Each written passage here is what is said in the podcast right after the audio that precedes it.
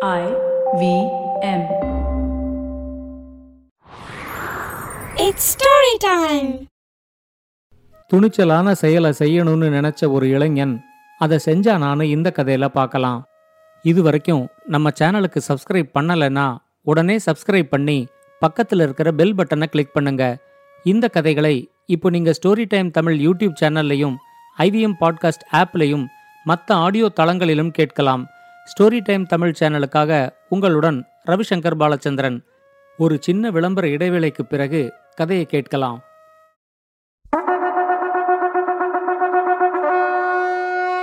வணக்கங்க நான் கவிதா பேசுறேன்.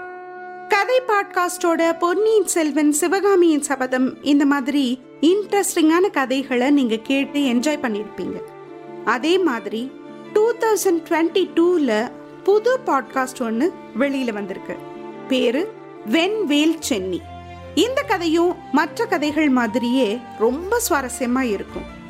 ஐவிஎம் வழங்கும் கதை பாட்காஸ்டின் வெண்வேல் சென்னி கேட்டு மகிழுங்க என்ஜாய் பண்ணுங்க. நன்றி.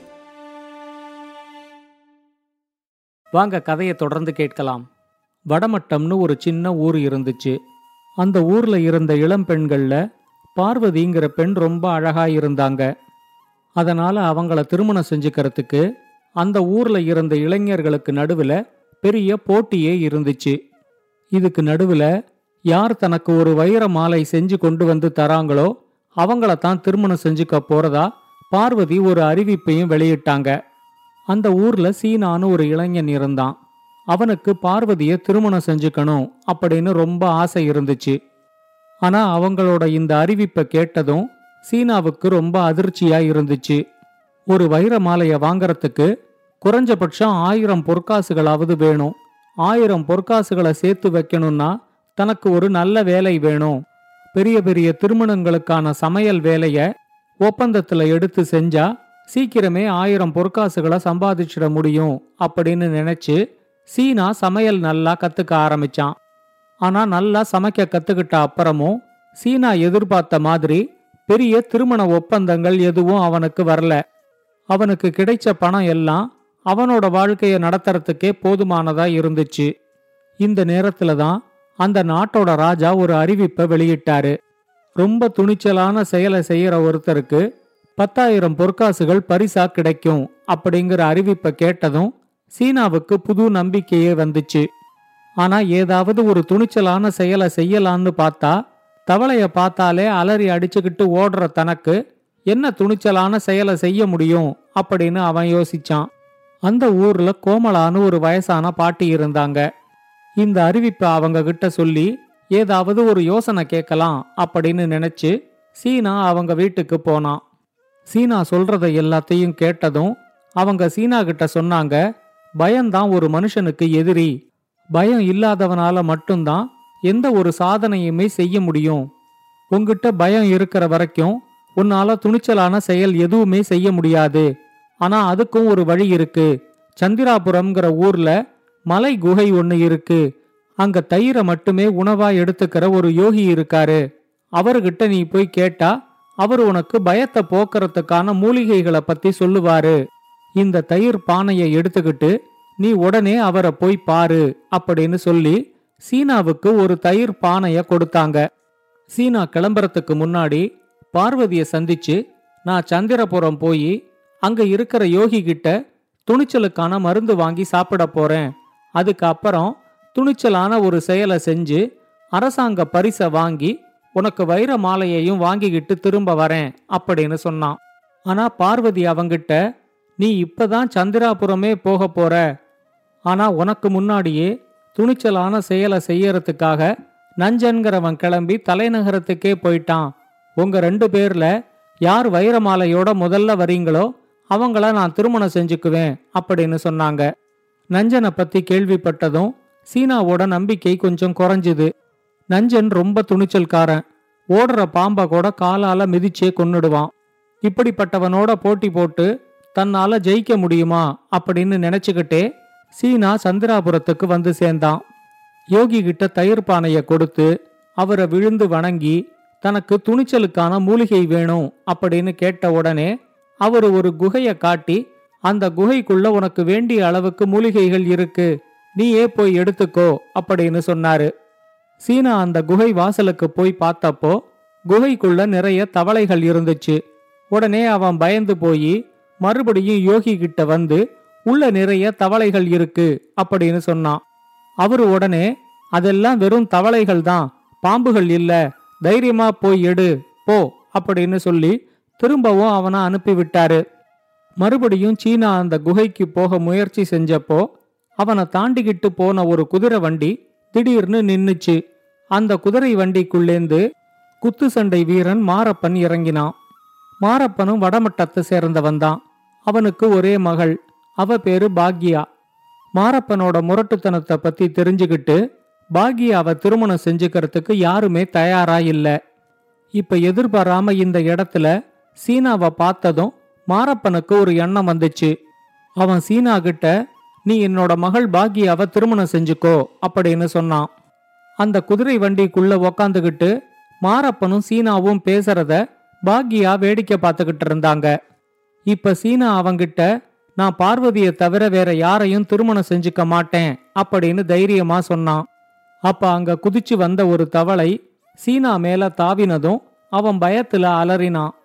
இத பார்த்து குதிரை வண்டிக்குள்ள உக்காந்துகிட்டு இருந்த பாக்யா விழுந்து விழுந்து சிரிச்சாங்க. இப்ப மாரப்பன் சீனா கிட்ட சொன்னா நீ மட்டும் என்னோட மகளை திருமணம் செஞ்சுக்கிறதுக்கு மறுத்தா நான் உன்னை தவளைகள் இருக்கிற ஒரு குட்டைக்குள்ள தள்ளி விட்டுடுவேன் அப்படின்னு மிரட்டினான். இப்ப துணிச்சலுக்கான மூலிகையை எடுக்கிற முயற்சியை கைவிட்டு மாரப்பனுக்கு பயந்து சீனா ஓட ஆரம்பிச்சான். மாரப்பன் குதிரை வண்டியில அவனை துரத்திக்கிட்டே வந்தான். சீனா ஓடின வழியில எதிரில் நஞ்சன் வந்துகிட்டு இருந்தான். அவன் சீனாவை நிறுத்தி என்ன விஷயம்னு கேட்ட உடனே மாரப்பனை பத்தி சீனா அவங்கிட்ட சொன்னான். அப்ப நஞ்சன் மாரப்பனோட மகள்கிட்ட உங்க அப்பா பெரிய குத்து சண்டை வீரன். தவளைய பார்த்து பயப்படுற ஒருத்தனை நீ திருமணம் செஞ்சுக்கிட்டா ஊர்ல இருக்கிற எல்லாரும் உன்னை பார்த்து சிரிப்பாங்க அப்படின்னு சொன்னான்.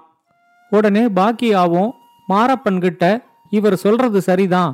நான் இந்த சீனாவை திருமணம் செஞ்சுக்க முடியாது அப்படின்னு சொல்லிட்டாங்க.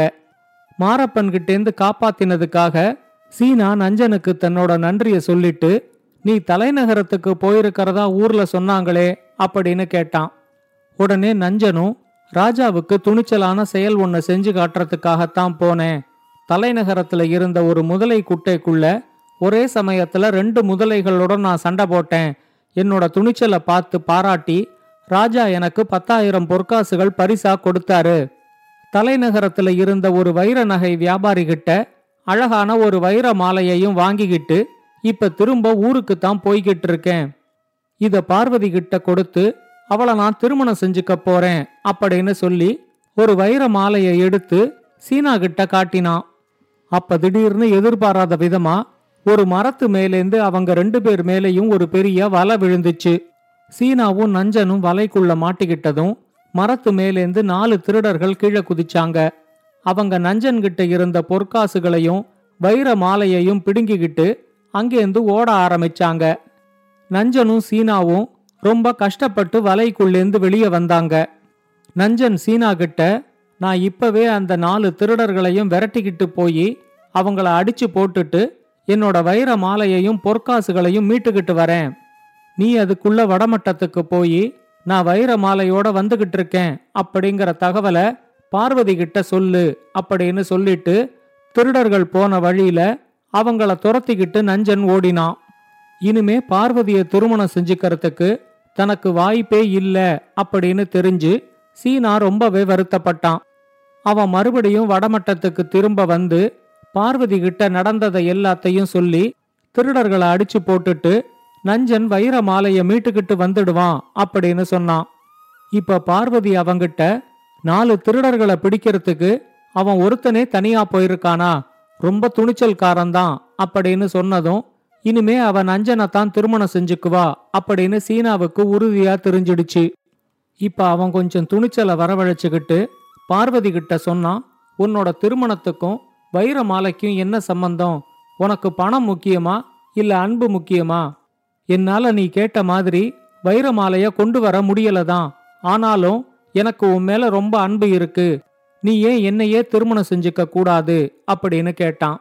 உடனே பார்வதி அவங்கிட்ட இத சொல்றதுக்கு உனக்கு இப்பவாவது துணிச்சல் வந்துச்சே. இது நீ முன்னாடியே சொல்லியிருந்தா இவ்வளவு சிரமப்பட்டிருக்கவே வேண்டாம். எனக்கும் உன்னை பிடிச்சிருக்கு. நாம ரெண்டு பேரும் திருமணம் செஞ்சுக்கலாம் அப்படின்னு சொன்னாங்க. இதுக்குள்ள திருடர்களை பிடிக்க முடியாம காவல் அதிகாரிகள்கிட்ட ஒரு புகாரை கொடுத்துட்டு நஞ்சனும் அங்க வந்து சேர்ந்தான். பார்வதி அவங்கிட்ட இப்ப நீங்க ரெண்டு பேருமே எனக்கு வைர மாலைய கொண்டு வரல. ஆனா உனக்கு முன்னாடியே இங்க வந்து சீனா ஒரு துணிச்சலான செயலை செஞ்சிட்டான். அதனால நான் அவனைத்தான் திருமணம் செஞ்சுக்க போறேன் அப்படின்னு சொன்னாங்க. உடனே நஞ்சன் ரொம்ப ஆச்சரியப்பட்டு இவனா துணிச்சலான செயலை செஞ்சான். அப்படி என்ன துணிச்சலான செயலை இவன் செஞ்சிட்டான் அப்படின்னு கேட்டான். உடனே பார்வதி அவங்கிட்ட சொன்னாங்க துணிச்சலான செயல்னா சிங்கத்தோட சண்டை போடுறதோ இல்ல முதலையோட சண்டை போடுறதோ இல்ல. எதையும் சொல்றதுக்கும் ஒரு துணிச்சல் வேணும். இவன் எனக்காக மாரப்பனோட மகள் பாக்கியாவை திருமணம் செஞ்சுக்கிறதுக்கு மறுத்தான். அதனால அவனுக்கு ஏற்பட இருந்த ஆபத்தையும் எதிர்கொள்றதுக்கு தயாராவே இருந்தான். அது மட்டும் இல்லாம என்னால உனக்கு வைர மாலைய கொண்டு வந்து தர முடியலன்னாலும் உன் மேல எனக்கு ரொம்ப அன்பு இருக்கு. என்ன திருமணம் செஞ்சுக்கிறியா? அப்படின்னு என்கிட்ட துணிச்சலா கேட்டான். அப்பதான் எனக்கும் உண்மையான கல்யாணத்துக்கு நிபந்தனைகள் எதுக்கு? வைர மாலைய கொண்டு வர்றவனை தான் திருமணம் செஞ்சுக்கணும் அப்படின்னு நான் சொன்னா அது வியாபாரம் ஆயிடும் அப்படின்னு தோணுச்சு. அதனால நான் சீனாவை திருமணம் செஞ்சுக்கிறதா முடிவு செஞ்சிட்டேன் அப்படின்னு சொன்னாங்க. இப்ப நஞ்சன் பார்வதி கிட்ட நீ சொல்றதும் சரிதான். துணிச்சலான செயல்னா முதலையோட சண்டை போடுறது அப்படின்னு நானா நினைச்சுக்கிட்டேன். ஆனா சீனா உங்ககிட்ட சொன்ன மாதிரி என்னால உங்ககிட்ட சொல்ல முடியல. அந்த துணிச்சல் எனக்கு வரல. அது சீனாவுக்கு தான் இருக்கு அப்படின்னு சொன்னான். இப்ப சீனா அவங்கிட்ட தவளைய பார்த்து பயப்படுறவன மாரப்பனோட மகள் திருமணம் செஞ்சுக்க மாட்டா. ஆனா முதலையோட சண்டை போட்டவன அவ கண்டிப்பா திருமணம் செஞ்சுக்குவா. உன்னோட துணிச்சலுக்கு மாரப்பனோட மகள் தான் உனக்கு ஏத்த மனைவி அப்படின்னு சொன்னான். உடனே நஞ்சனும் இத்தனை நாள் இதை பத்தி நான் யோசிக்காம போயிட்டேனே இன்னைக்கே மாரப்பன் கிட்ட இதை பத்தி பேசுறேன் அப்படின்னு சொல்லிட்டு அங்கேருந்து கிளம்பி போனான். அதுக்கப்புறம் வந்த ஒரு நல்ல நாள்ல சீனாவுக்கும் பார்வதிக்கும் திருமணம் நடந்துச்சு. அவங்க திருமணம் முடிஞ்சு ரெண்டு வாரத்துக்குள்ள பாக்யாவுக்கும் நஞ்சனுக்கும் திருமணம் நடந்துச்சு. இந்த கதையை பத்தின உங்களோட கருத்துக்களை ஸ்டோரி டைம் தமிழ் யூடியூப் சேனல்லையும் பாட்காஸ்ட்லையும் பின்னூட்டத்தில் கமெண்ட்ஸாக பதிவு பண்ணுங்க. இது மாதிரி பல பாட்காஸ்டுகளை கேட்க ஐவிஎம் பாட்காஸ்ட் டாட் காம் இணையதளத்துக்கு வாங்க. இல்லை ஐவிஎம் பாட்காஸ்ட் ஆப்பை டவுன்லோட் பண்ணுங்கள்